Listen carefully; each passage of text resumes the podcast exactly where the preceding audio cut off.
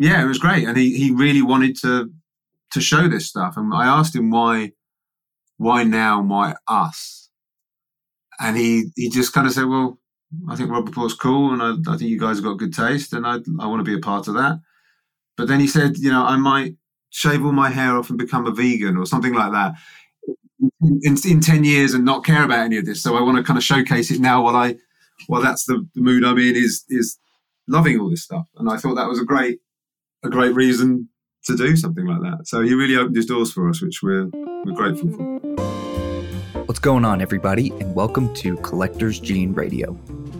This is all about diving into the nuances of collecting and ultimately finding out whether or not our guests have what we like to call the collector's gene.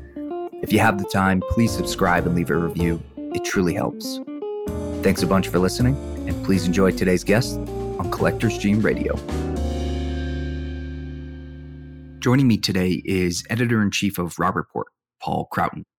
Paul reached out to me as a fan of the podcast, which was truly humbling as I've been a fan of Robb Report for quite some time. Without knowing him too well, I figured he had to be a collector. In fact, Paul's been collecting his whole life.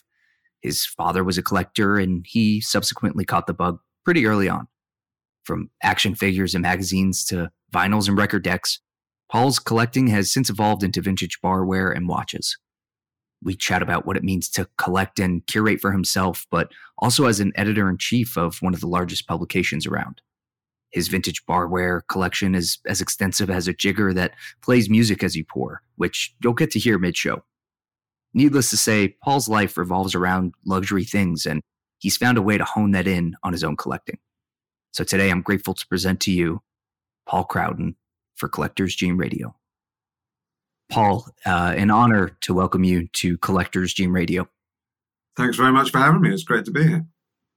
I truly appreciate you uh, listening to the podcast, and I now know that you're you're a fan, and uh, that really means a lot. Yeah, no, I, I like uh, I like hearing the people you've got on, and it's always fascinating. I think I've I've always been interested in in people who collect and how they collect and what they collect, and and often the reasoning behind it, because sometimes they have to, you know, there's a um, a sense of convincing oneself, or there's a sense of uh, allowing oneself the pleasure of collecting. So it's always fascinating to hear the reasons behind why people get into these kind of things.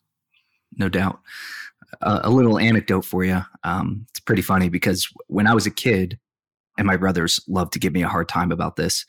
I used to take Robb Report magazines from the hotels we would stay at abroad and hmm. bring them home. And my family was so confused how my bag was so heavy at the end of every trip as a kid. Um, you know, I had a little suitcase, you know, that's, you know, a quarter of the size as, as a normal adult suitcase. And then one day they found an absurd stash of Robert Report magazines in my room. But I just loved looking through them as a kid, and so maybe maybe one day I'll have my own spread in there. But but who knows? That's great. I love I love hearing things like that. And actually, it's this is something we hear an awful lot is that that people often start reading their parents' Robb Report, and you know that's what gets them into to cars or to uh, fine wine or travel or watches or whatever it may be. It's uh, it's this kind of insight into the good things in life, um, which can be very addictive. Couldn't agree more.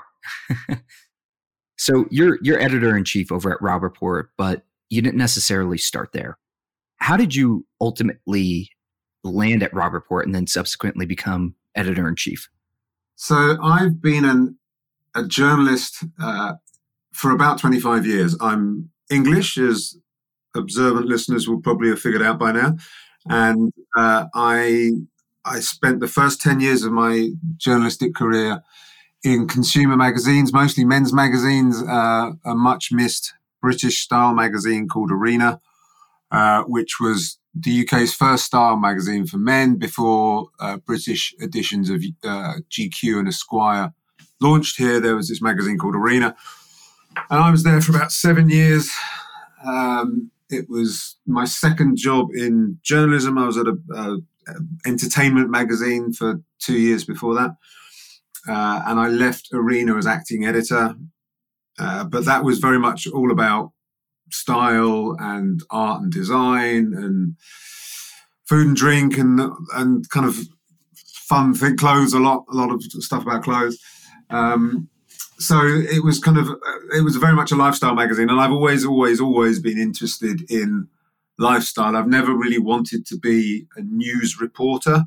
I wanted to be a journalist since I was about fourteen, um, and was always magazines. I was magazines bonkers, collected comics and then then magazines from a very very young age so after that, I after ten years in, in mags, I ended up at the Sunday Times in in London on the travel desk. I was a deputy travel editor for a long time, and then went into the Sunday Times magazine, which was a, a great literary magazine that was you know has has been going fifty odd years and is rightly famous in the UK for breaking wonderful stories and and just being a, a fantastic magazine and then worked much more in digital as a special projects editor of the Sunday Times for a period, and then left there and became a partner at a creative agency, which I loved for a, a number of years.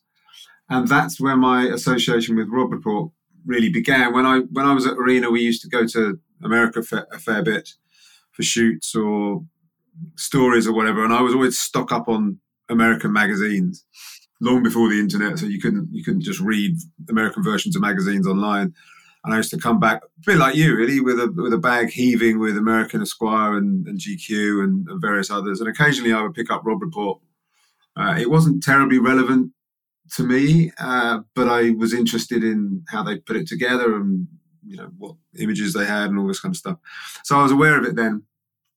Uh, but at this creative agency, and this was kind of 2016, they had uh, won the franchise to create a British edition of Robb Report, and that's I'd been working with them for uh, a period as a freelancer and um, came on board as the launch editor for that, and we were very fortunate in, in that we were able to completely rewrite the rules of what a Robb Report, contemporary Robb Report, would be.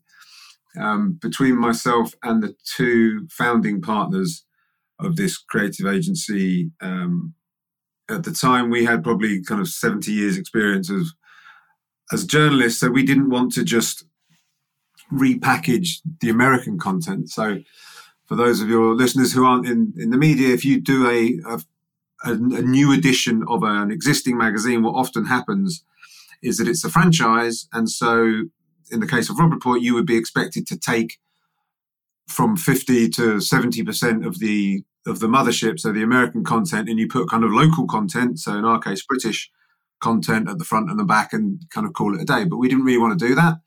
And we didn't feel that Robb Report particularly spoke to the the high net worth British media savvy contemporary collector.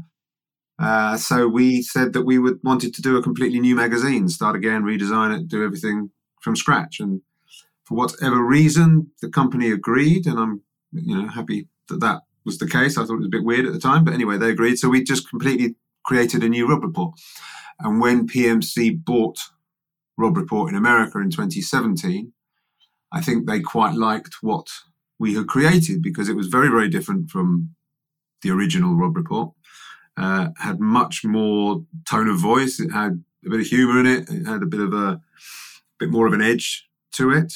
And so Jay Penske, who's the owner of PMC, came over and I met with him and we got on. And some months later, there was an email in my inbox asking whether I wanted to relocate to the US and take over the American. Um, Amazing. And that's how it all happened.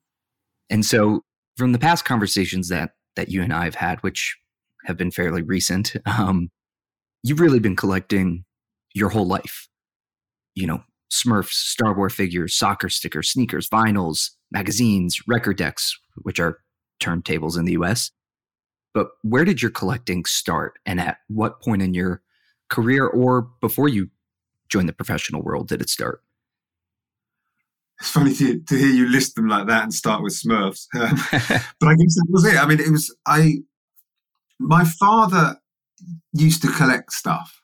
He's 86 now and doesn't really collect anything other than illnesses. But he, uh, he collected signatures. He was very musical and sung in various uh, choruses and things.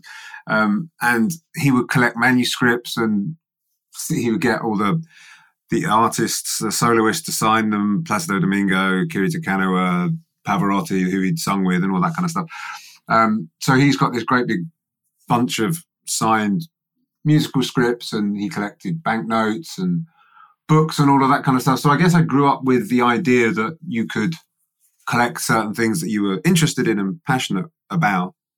But the, the yeah, the one that I kind of remember most early on was was Smurfs, which is kind of weird and daft. But yeah, I ended up with about fifty or sixty of these funny little blue and white figurines, and and kind of like them. And they, like my son collects Pokemon cards now. You know, they're just something to save your pocket up pocket money up for, and and uh, you can kind of find the ones you like and swap the ones you don't, and do all this kind of stuff. But but certainly magazines um, were really important, and then football stickers were a big part of school life. So this was um, this is soccer for uh, American listeners. Um, I grew up absolutely obsessed with soccer.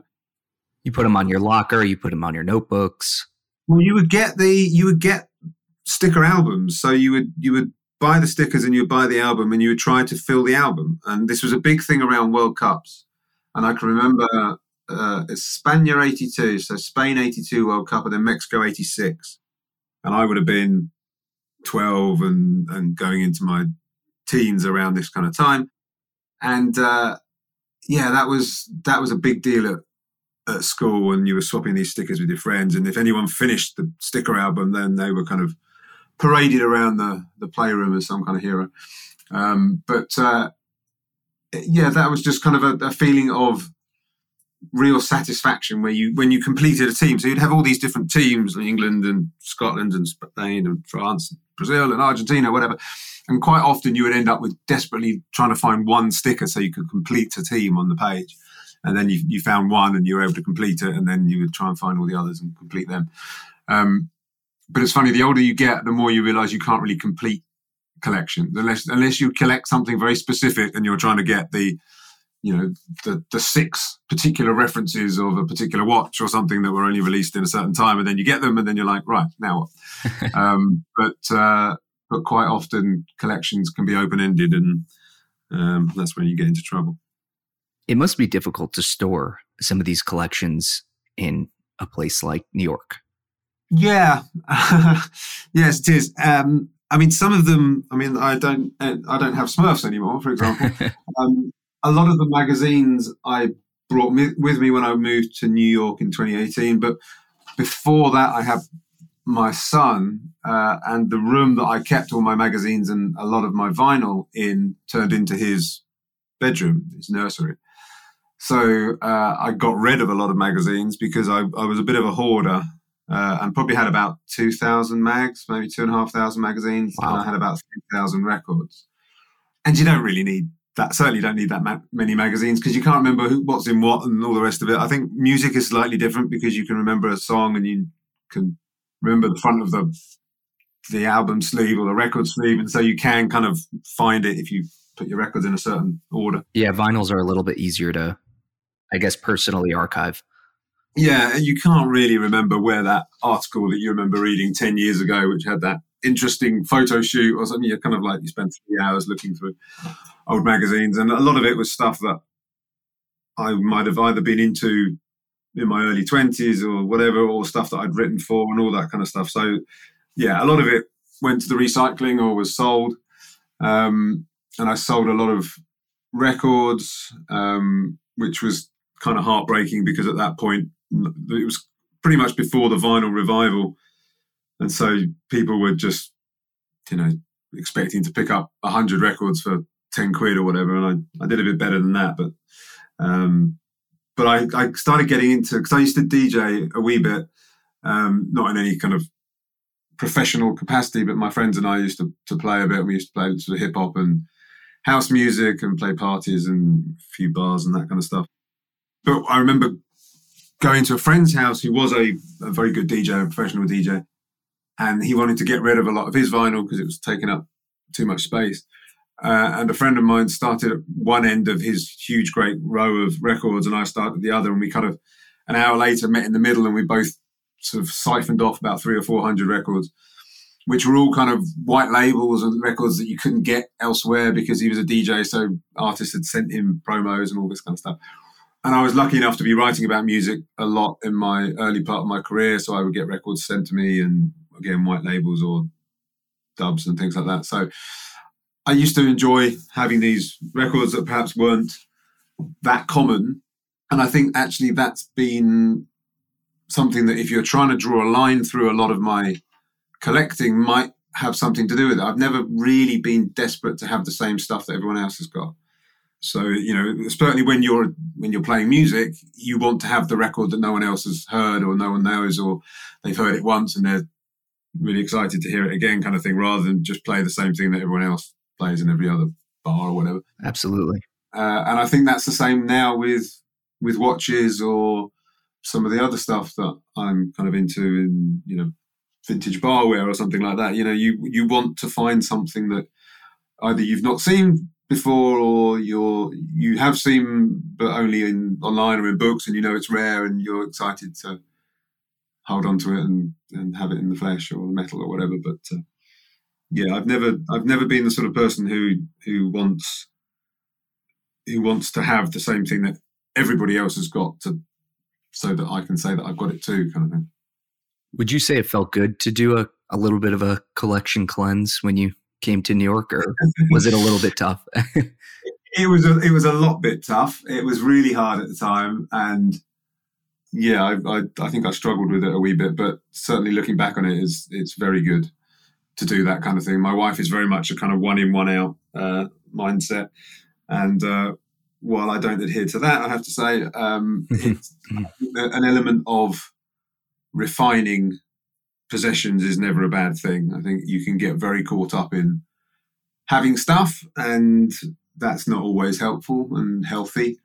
And certainly, I think there was a lot of uh, during the last few three, four years of you know COVID and the pandemic and everything else. There's quite rightly been this uh, impetus about buying fewer things but better things, or uh, you know refining things to to you have smaller collections or things that bring you joy rather than just a huge, great drawer full of stuff.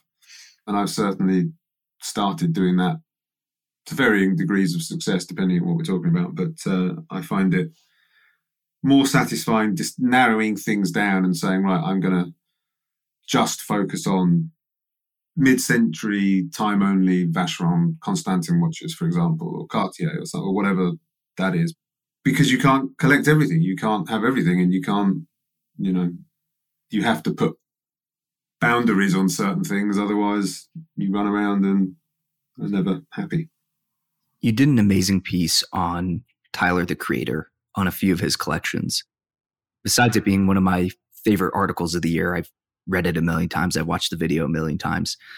It's really special because he's such a private individual, but he let you in.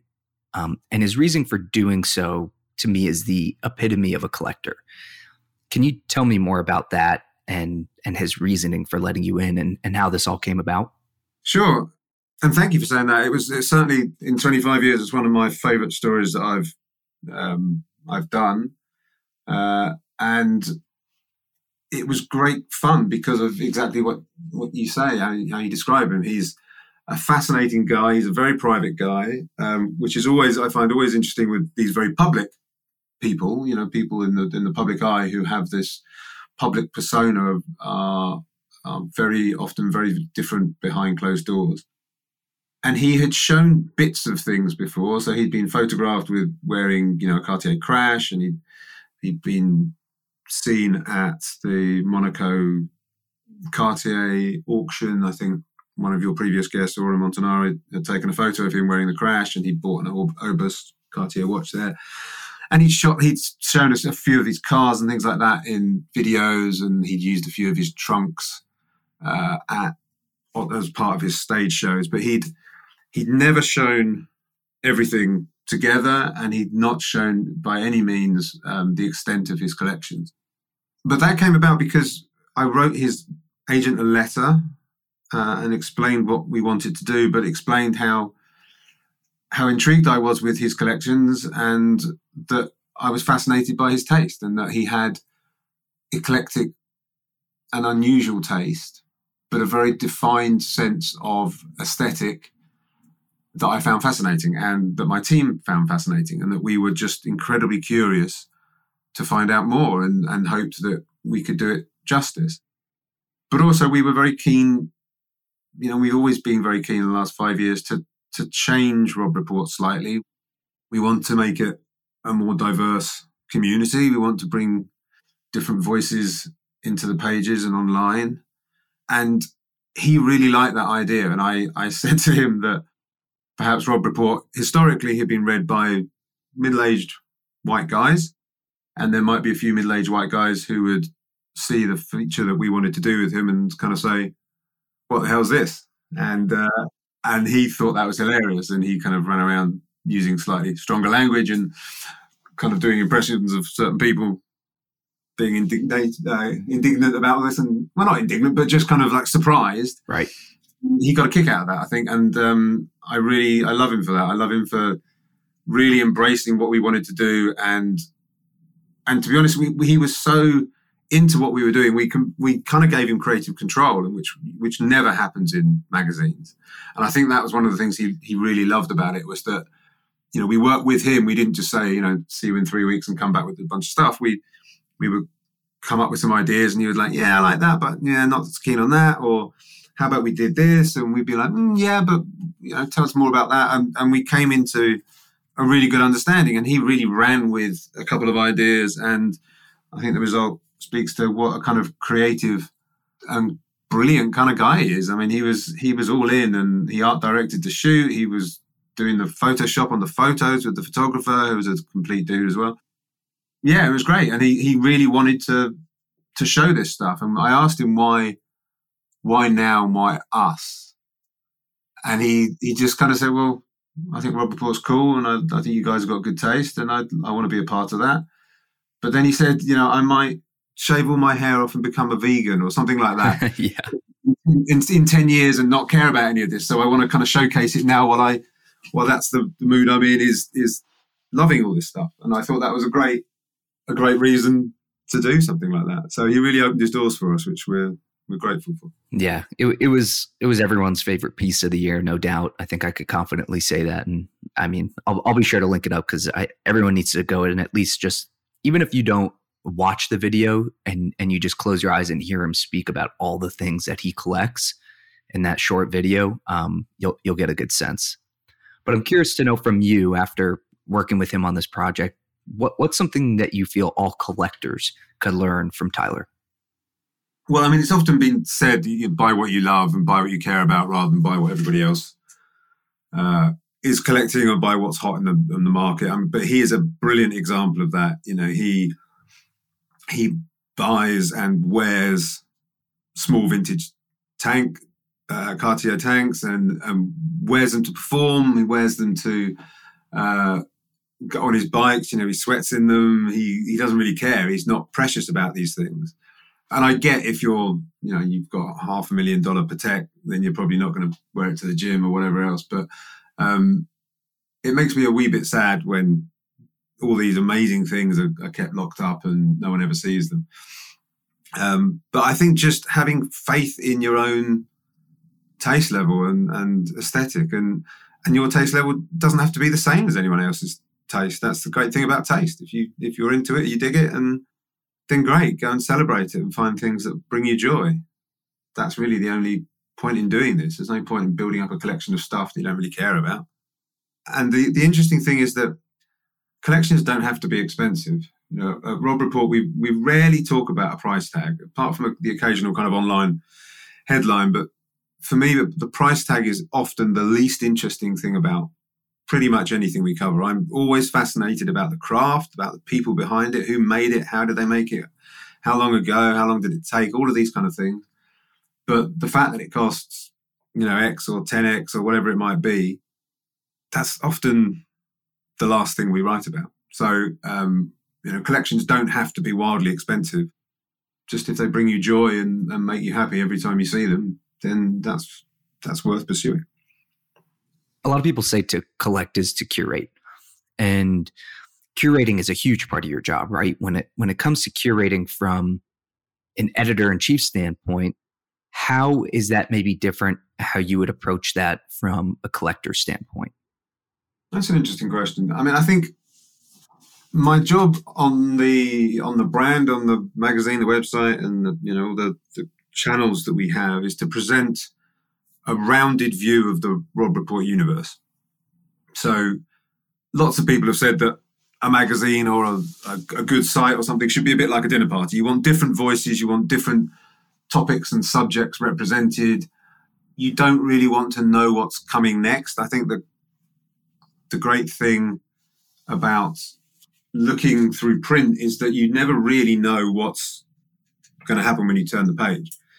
Um, and that's often the criticism leveled at social media. It can become a bit of an echo chamber, and you suddenly find your Instagram feed is is only the people you like and the, the things you collect or the things you're interested in or the, your sports team or whatever it is. And you, are never really surprised by something that pops up. Whereas I think uh, with books and newspapers and, and, magazines, that's not the case. You know, you, you are always surprised by, in, in the good ones, you're always surprised by something that, that follows after. So you want to, you want to keep that level of discovery for people. And I think discovery is the most exciting thing, one of the most exciting things on the planet. When you, depending on whatever it is, but you know, I'm, I'm super into music and I love discovering new tracks, new artists, new albums, whatever it might be.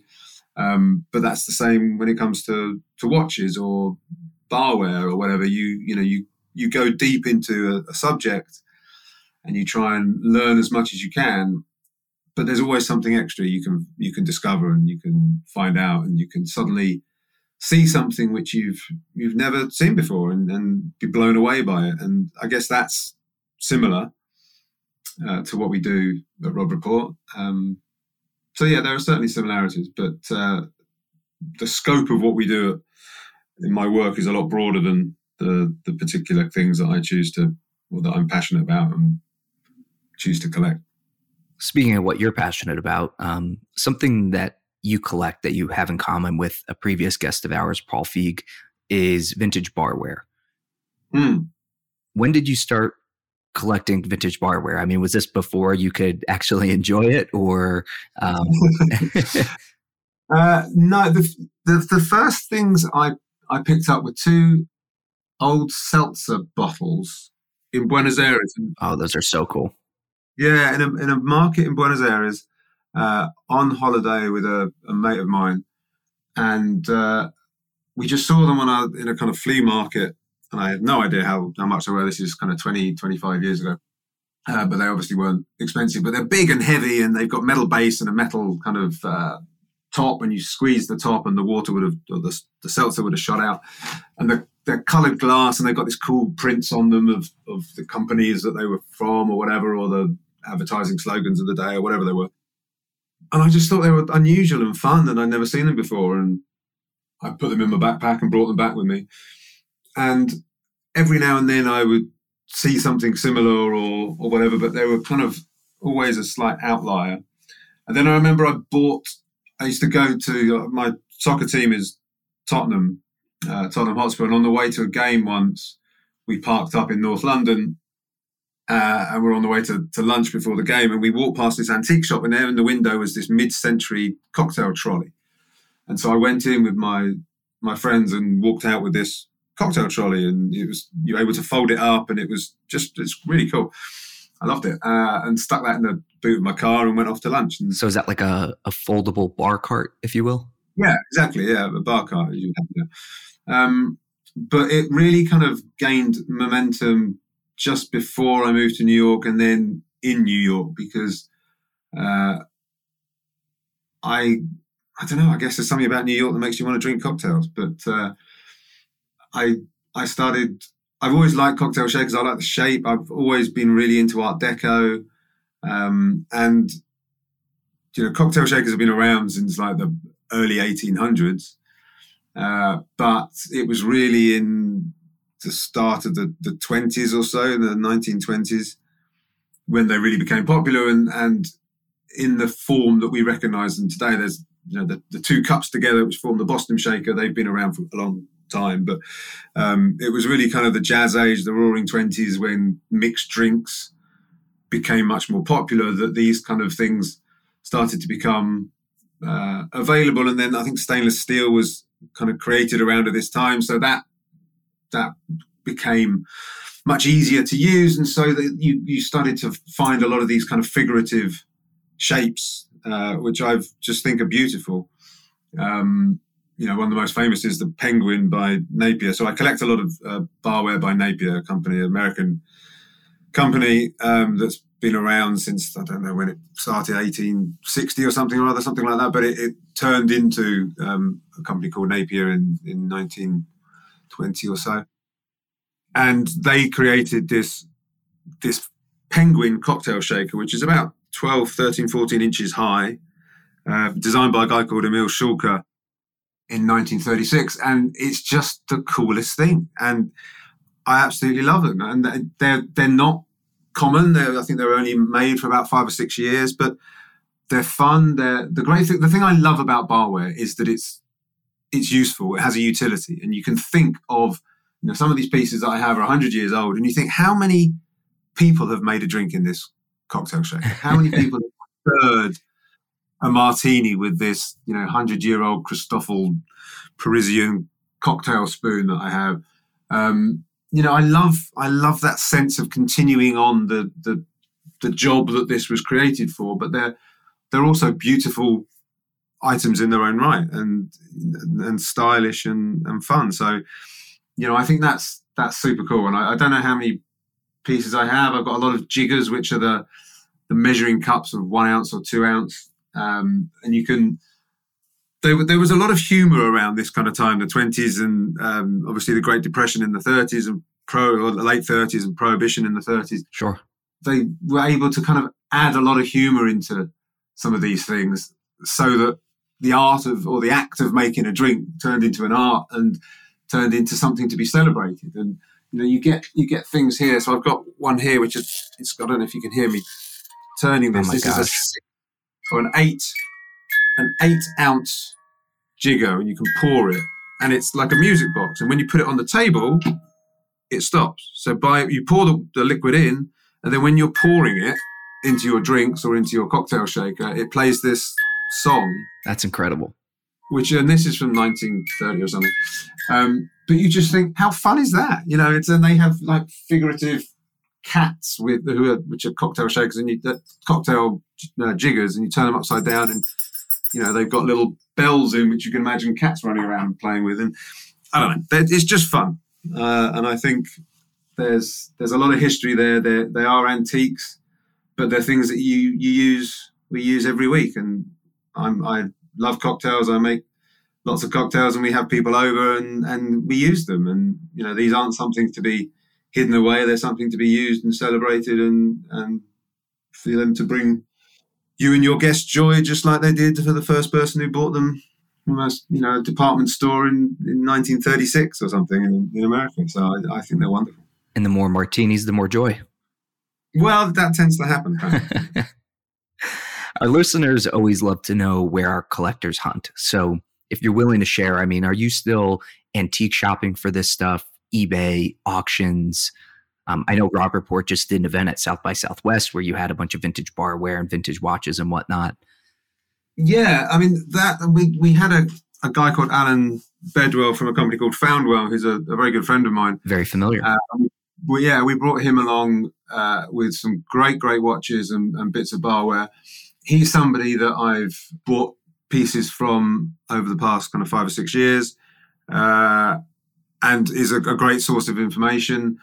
Obviously, you can find all sorts of things online. Etsy is a is a good place to find vintage barware, particularly some of the kind of lower price things. You can get wonderful uh, little jiggers, um, you know, 60, 70 year old things for less than 100 bucks. You can you can start a, a, a little collection, or you could have just something that that feels unique and unusual and is a bit different than just getting something from you know restoration hardware or somewhere else um, not that there's anything wrong with modern versions but it's just got a bit more of a story about but yeah i mean the trouble with ebay is you never you're never 100% certain what you're what you're buying so you have to do a lot of your homework and, and try and work that out but i found etsy i found the buyers on etsy sorry the sellers on etsy are more willing to have a conversation and so I would often, you know, be texting a buyer, uh, sorry, a seller there that I'm interested in in something there, and, and you have quite an in-depth conversation. They'd send you pictures, and I'd ask if like a cocktail shaker was watertight, and they would go and test it and do all this kind of stuff. And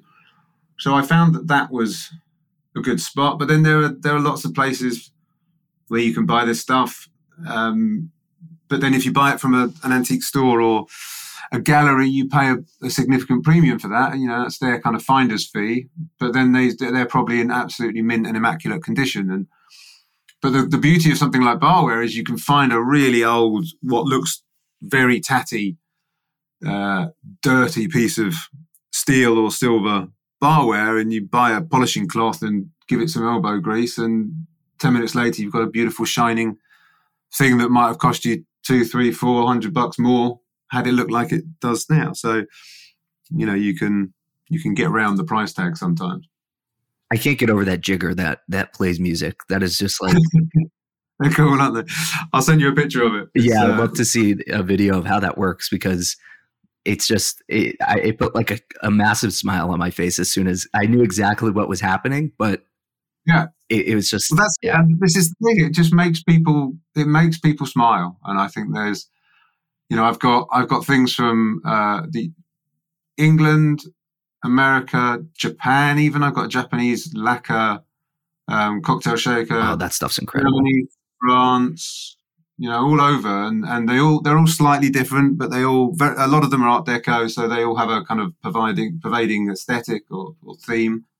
But they're all different. They're all cool, and but they're all fascinating. And, and when you show people them, people are just like, wow, how you know how does that happen? How does that fit inside there? Who came up with this? You know, how does how does this all come together? So I'm sure you're already linked up with Paul Feig, but you got to send him also a video or a photo of that jigger because he'd freak out. I will do. Yeah. so another passion of yours is watches, and while this seems like a direct extension, I'm curious to know what it is that you love so much about them, and what maybe your first watch was. So it's funny. I I was never into vintage stuff as a kid. And when in my 20s I was at Arena, we were very kind of actively almost against vintage because the big trope of menswear and, and men's magazines were were people like Steve McQueen and Paul Newman and Robert Redford. And it was just so boring that every single magazine had the same black and white picture of Steve McQueen. And, you know, it was that idea that you could only be cool if you if you thought somebody in the 60s was cool or that things that were from the 60s were cool just didn't feel was just deeply boring for us at the time and you know not to mention steve mcqueen is a or was an alcoholic wife beater i didn't think that was something really to be celebrated but still um, but it's funny the older i've got and uh, the more i come to appreciate these kind of things the more i do find a real beauty in something with a story and uh, and provenance and an age on it, and that's you know what we've just been talking about with the bar. Uh, and so it is with with the watches that I I have now. But my first watch was a Swatch long time ago, uh, and actually that was a very boring Swatch when you think back to the kind of 80s and the crazy colors of everything there. It was a black, uh, had a black case, black strap, kind of a cream dial was more or less time only, so it's not dissimilar to some of the watches I've got now. um, I then had a quartz TAG Heuer one that um, that I loved, the kind of Formula One, the F1 watches that were really rinky dink, but I had that for a long time. That means small in English, but um, and uh, what did I get then? I then had an Oris, which I've still got, and I, and chronographs I used to have a lot of in my 20. Well, I only ever had kind of one watch at a time in my 20s and early 30s. Um, but as as my kind of taste evolved and uh, I discovered new things, I, I got much more into, I guess, ostensibly more simple looking time only pieces. But I love Guilloche dials. I love dial work. I'm not a massive movement geek. I'm more interested in the aesthetic of something. Obviously, I care greatly about how it functions and the, that it functions, but you know, I can't list the. I, I could tell you the reference of most of my watches, but I, I, can't tell you the movement numbers and all that kind of history and who put them together and all the rest of it. But um, I really love a brand called Vacheron Constantin, which is uh, the oldest watch brand in continued manufacture. And I just think some of the, the dial work and some of the designs that they they put out in the kind of 40s to the 60s were mesmerizing. And I know you're into Cartier as well. The same goes to Cartier, um, you know, from the the 20s onwards, but particularly kind of the 30s to the the kind of Cartier London period in the 60s and early 70s. Some of the the designs that they put out were just brilliant and elegant. And I think as I've got older, that elegance is far more important to me than than having lots of bells and whistles on on the dial or lots of you know different chronographs and all this kind of stuff. And I, I still have a I have a Speedmaster which I like very much. Gotta have it. Yeah, absolutely. And I think that's the kind of platonic ideal of a of a chronograph you know, Daytona aside, although I'm, I'm not a huge Daytona fan. Um, but uh, but no, almost almost exclusively the watches I wear are dress watches from from the late 40s, 50s, and 60s. Um, Cartier and Vacheron, and and again, they're not expensive. They, you know, the quality of, of Vacheron watches around that period was more or less on a par with Patek, and if they were some of these dials were with the Patek nameplate on them, they would be four or five times as expensive as they are now. Sure. Um, but uh, you know, Vacheron I think is is hugely undervalued at the moment. Um, and I shouldn't keep saying this because it won't be for long. uh, but, uh, but I think you can find some just some magical pieces that kind of fly under the radar, and people don't really notice them on your wrist until they do, and, and you know they start asking questions about it, and love to look at them and all the rest of it. But uh, and they're one of the three, so they are one of the, the Holy Trinity for whatever that's worth, sure. And um, you know, they there is a there is a kind of inherent quality to to a brand that's been making a single product like that for for quite so long. Um, Absolutely. But yeah, they're they're beautiful things. So collecting for me, and I, I often say this, it, it's a great place um, to focus on something specific, right? To take my mind off everything else, to learn, but there's not always time for that. So I'm curious how someone in your position finds the time to collect and if you also feel like it's a place to kind of get lost for a bit. Oh, for sure. Yeah. I mean, I'm, I, I feel myself incredibly fortunate because I, as I said earlier on, I never, you know, wanted to be a, a war reporter or a, a hard news reporter. I, I've always wanted to write about stuff that I liked. So I've always been in lifestyle and I've been fortunate enough to to write for publications and to be a part of publications where I felt that I was the reader. So a lot of my research is actually stuff that I enjoy doing, and and you know whether that's reading books or magazines or going on a deep dive online or going to galleries or talking to to you know collectors or owners or whoever it is. That's stuff that I would happily do if I wasn't being paid for it anyway.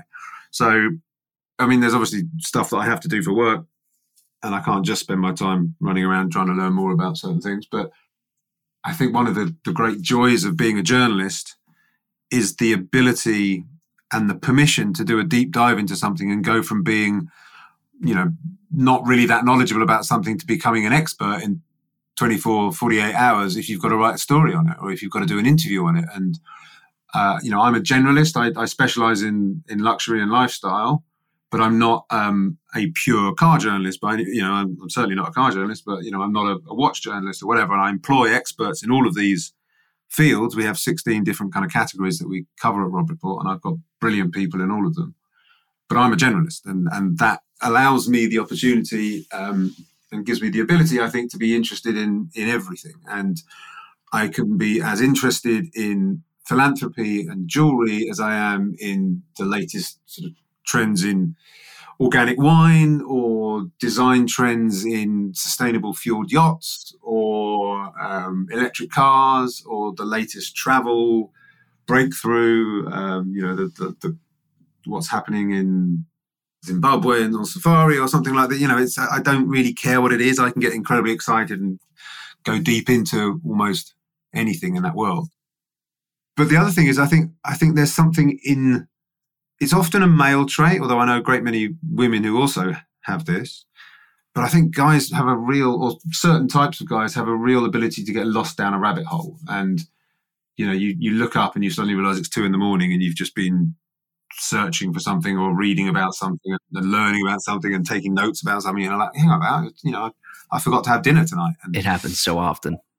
Right. And you can, you can get excited about a, a watch reference you've never discovered before. And then you realize that five hours have gone past and, you know, you think, wow, that was a, a waste of five hours. And you think, well, maybe it wasn't. Maybe it's, you know, all, it's all useful somewhere.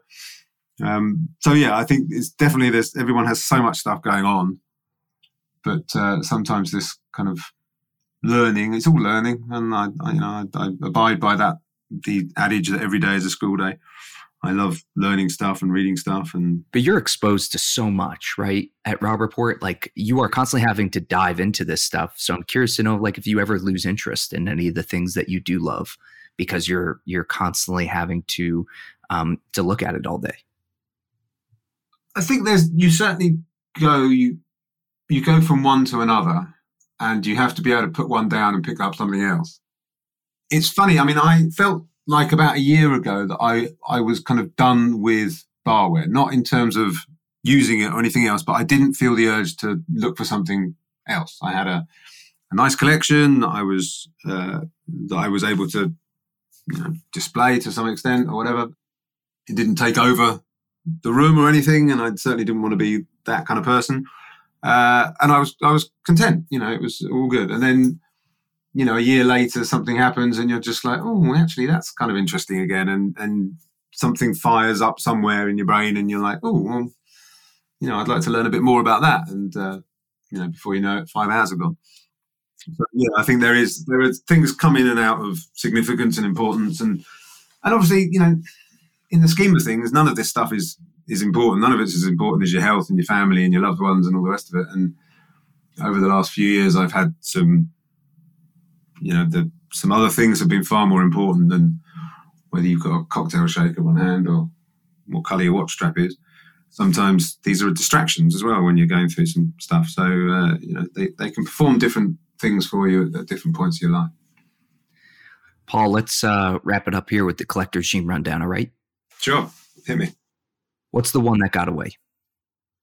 Um, you know what? I, I feel quite content that I'm I I'm not kind of kicking myself about anything. There's there's not that one thing that I wake up in the night banging my head against the wall thinking if only I pulled the trigger quicker. You know, we talked about earlier the, the penguin by Napier. There was a point where I didn't have one and I really wanted one. And I remember telling somebody that there was one available and it was too expensive. I wasn't going to be able to do it. And I told them and they bought it and they were into this kind of stuff as well.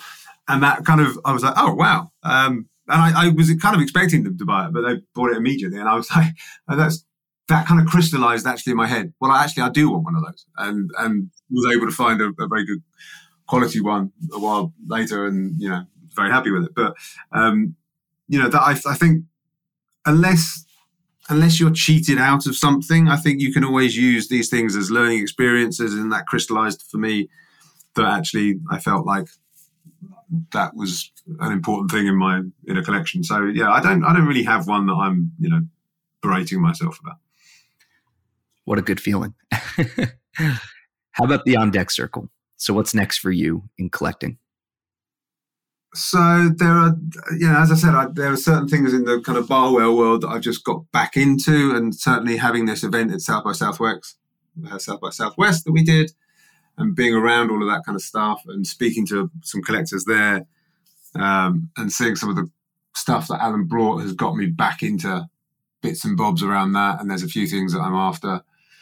Napier did a couple of really beautiful cocktail picks, you know, the, the little silver sticks that you put your olives through and, and, put them on the martini glasses. And I, I don't have any of, of, those kind of things. And they were often quite figurative, some with cherries on and uh, various other things like that. And uh, some fun things with menus that you turn and the, the, kind of bar menu pops up and does things like that. So yeah, I think there's some some fun things, but I don't think I will just kind of suddenly randomly see something and go, oh wow, that's amazing. I think I, I you know know what I want and I'll see if I can find it. How about the unobtainable? So maybe one that's too expensive or in a museum or another private collection. Yeah, unfortunately, there's lots more of these, and often they're around art. I mean, I, I don't have the resources to collect the art that I want, and I kind of actually I, I consider vintage Cartier watches art. Really, there's a there's a dealer here in in London called Harry Fane who has an extraordinary collection of of Cartier pieces. Yeah, and I I go in there and just kind of stare at them for some time to time, and he has he laughs because the the ones that I really are the, the rarest and the you know the, the most unobtainable. But there are some fabulous, fabulous pieces there that I've never seen anywhere else. I've never seen in any books or whatever. And there, they are some serious, serious money that I'm uh, I won't be putting down. But uh, yeah, there, so there's there's some there. But there's there's two or three contemporary artists that I really love. That I guess maybe this is one an answer for the one that got away. I, they were still expensive when I first saw them, but they've now kind of quadrupled and in value, and and you kind of think, if only I'd done that then. But actually, they were still, you know, they were a lot of money back then, and I they were at my price league back then. But there's a an artist called Idris Khan who uses musical scores, and I, as I said, my father's very musical. I used to play the French horn for many years, bizarrely enough, and and obviously DJ and whatever. So music is a big part of my life. Um, and he overlays musical notation and then uses this extraordinary blue pigment over the top to create these fascinating works. Um, and they're on large scale, so you know they're. I just think they're brilliant. And uh, another is a guy called Chi-Tsung Wu, whose whose pieces I've seen at uh, fairs a number of times over the years, and I think he's going to be enormous. He's he's already getting a lot more acclaim, um, but he uses cyanotype paper, which which he kind of screws up uh, and this cyanotype paper responds to the light. So he screws all this stuff up and then and opens it out and then puts it in the sun and it it takes on depth and color and they look like at first glance kind of mountain ranges or, or waves or whatever. Um, then you get up closer and you can see that it is paper and, and shape and and they're just brilliant. And again, they they can be huge. So they, you know, I think they have become significant um, but I, one of my favorite authors is P.G. Wodehouse, and I have a few first edition books of his, and I would love more of those. And I, I like the photographer called Karl Hugo Schmölz, who's a, a German post-war photographer who takes architectural photography, often black and white photography of kind of post-war Germany and things like staircases and movie theaters and opera theaters and car showrooms when they're empty, all this kind of very empty uh, structures, and there's a real haunting kind of melancholy to to his works. And I have some prints of his, but I would love some original, you know, original uh, works of his. I think that would be wonderful. Um, so yeah, there's always there's always stuff you can't you can't have, but as I said, you can't you have to make your peace with. You can't have it all, otherwise you would have no money at all. Right. How about the page one rewrite? So if you could collect one thing besides you know, vintage barware and, and watches, what would it be and why? Uh, I think it might be art, actually. Um, I think art is deeply powerful and is broad, and you can go down your rabbit holes and, and find things that speak to you that, again, just speak to you personally, and be, it can become an incredibly personal mission. Um, but I also like the thought of supporting younger artists people at the start of their careers and you know getting to know artists, gallerists, agents, these kind of things, and and progressing a collection along with an artist as they as they grow. I think something like that would be very rewarding for both you and and the the artist. So um, you know that that would have been nice in another life. Um, but uh, yeah, maybe art. How about the goat? So, who do you look up to in the collecting world? So I think the people that I admire in that way are people who, again, really follow their own aesthetic and people I, whose style I really admire. Um, not necessarily style in terms of I like that shirt, but I, you know, I like I like people who are who have their own personal style, who who are confident enough in their own look and how they want to look that they will dress a certain way, style themselves a certain way, wear things, whether it's or collect things or you know just be confident in an aesthetic that they have developed. So um, you could certainly say that of Auro Montanari, and he's obviously got an extraordinary collection of of pieces. But his we had him in the magazine, and we shot him at his home, and uh, looked at how he where he had it his clothes, and he's got this great collection of vintage clothes in kind of bookcases, um, rather than in a traditional wardrobe. And I thought that was just the coolest thing. Um, um, and another person who's been on your uh, show, who's also been in the pages of Robb is uh, Roni Mahdavi, um, who's you know his aesthetic in terms of watches uh, is is fabulous, and I, I, love his you know the asymmetric cases, and you know he has a similar. Well, I'm not saying he has a similar taste to me. Perhaps I have a, a similar taste to, to, some of him. I think probably more. but, um, but somebody else is Mark Cho, who I, I, don't think has been on your program. Mark is the uh, co-founder of, of the Armoury in New York sure. and Hong Kong um, he was a prodigious watch collector, but he has exquisite taste. Um, is a great, great guy, very uh, intelligent, smart, entertaining, generous guy.